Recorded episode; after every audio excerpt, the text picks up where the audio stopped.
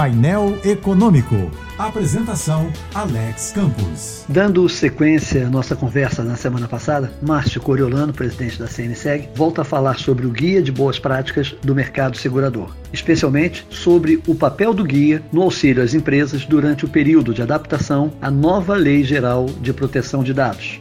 Márcio. Alex, em nosso guia de boas práticas são apresentados os fundamentos e princípios que afetam diretamente o mercado segurador. Também são esclarecidos cada conceito envolvido na lei, como a diferença entre dado pessoal e dado sensível. Finalmente, tratamos dos aspectos da lei em sua relação para cada etapa da operação do seguro. Alguns exemplos das etapas são a oferta dos produtos, sua contratação, o cálculo das indenizações e dedicamos também um espaço final para o apontamento de aspectos específicos, como o cumprimento de leis e normas dos órgãos reguladores, a SUSEP e a Agência Nacional de Saúde, ANS. Temos tempo, Márcio. Mais algum destaque? Olha, acho que sim, Alex. Primeiro é importante pontuar que a mudança proposta pela tal LGPD envolve uma série de profissionais que não são apenas os advogados. Envolve também aqueles que se dedicam à informação, aqueles que se dedicam à área de compliance, à área de comunicação, entre outras. Uma curiosidade, Alex, é que a lei lida com bancos de dados não apenas digitais, hein, mas também físicos, em papel.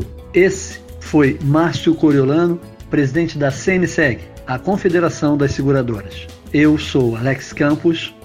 Bom fim de semana e boa sorte.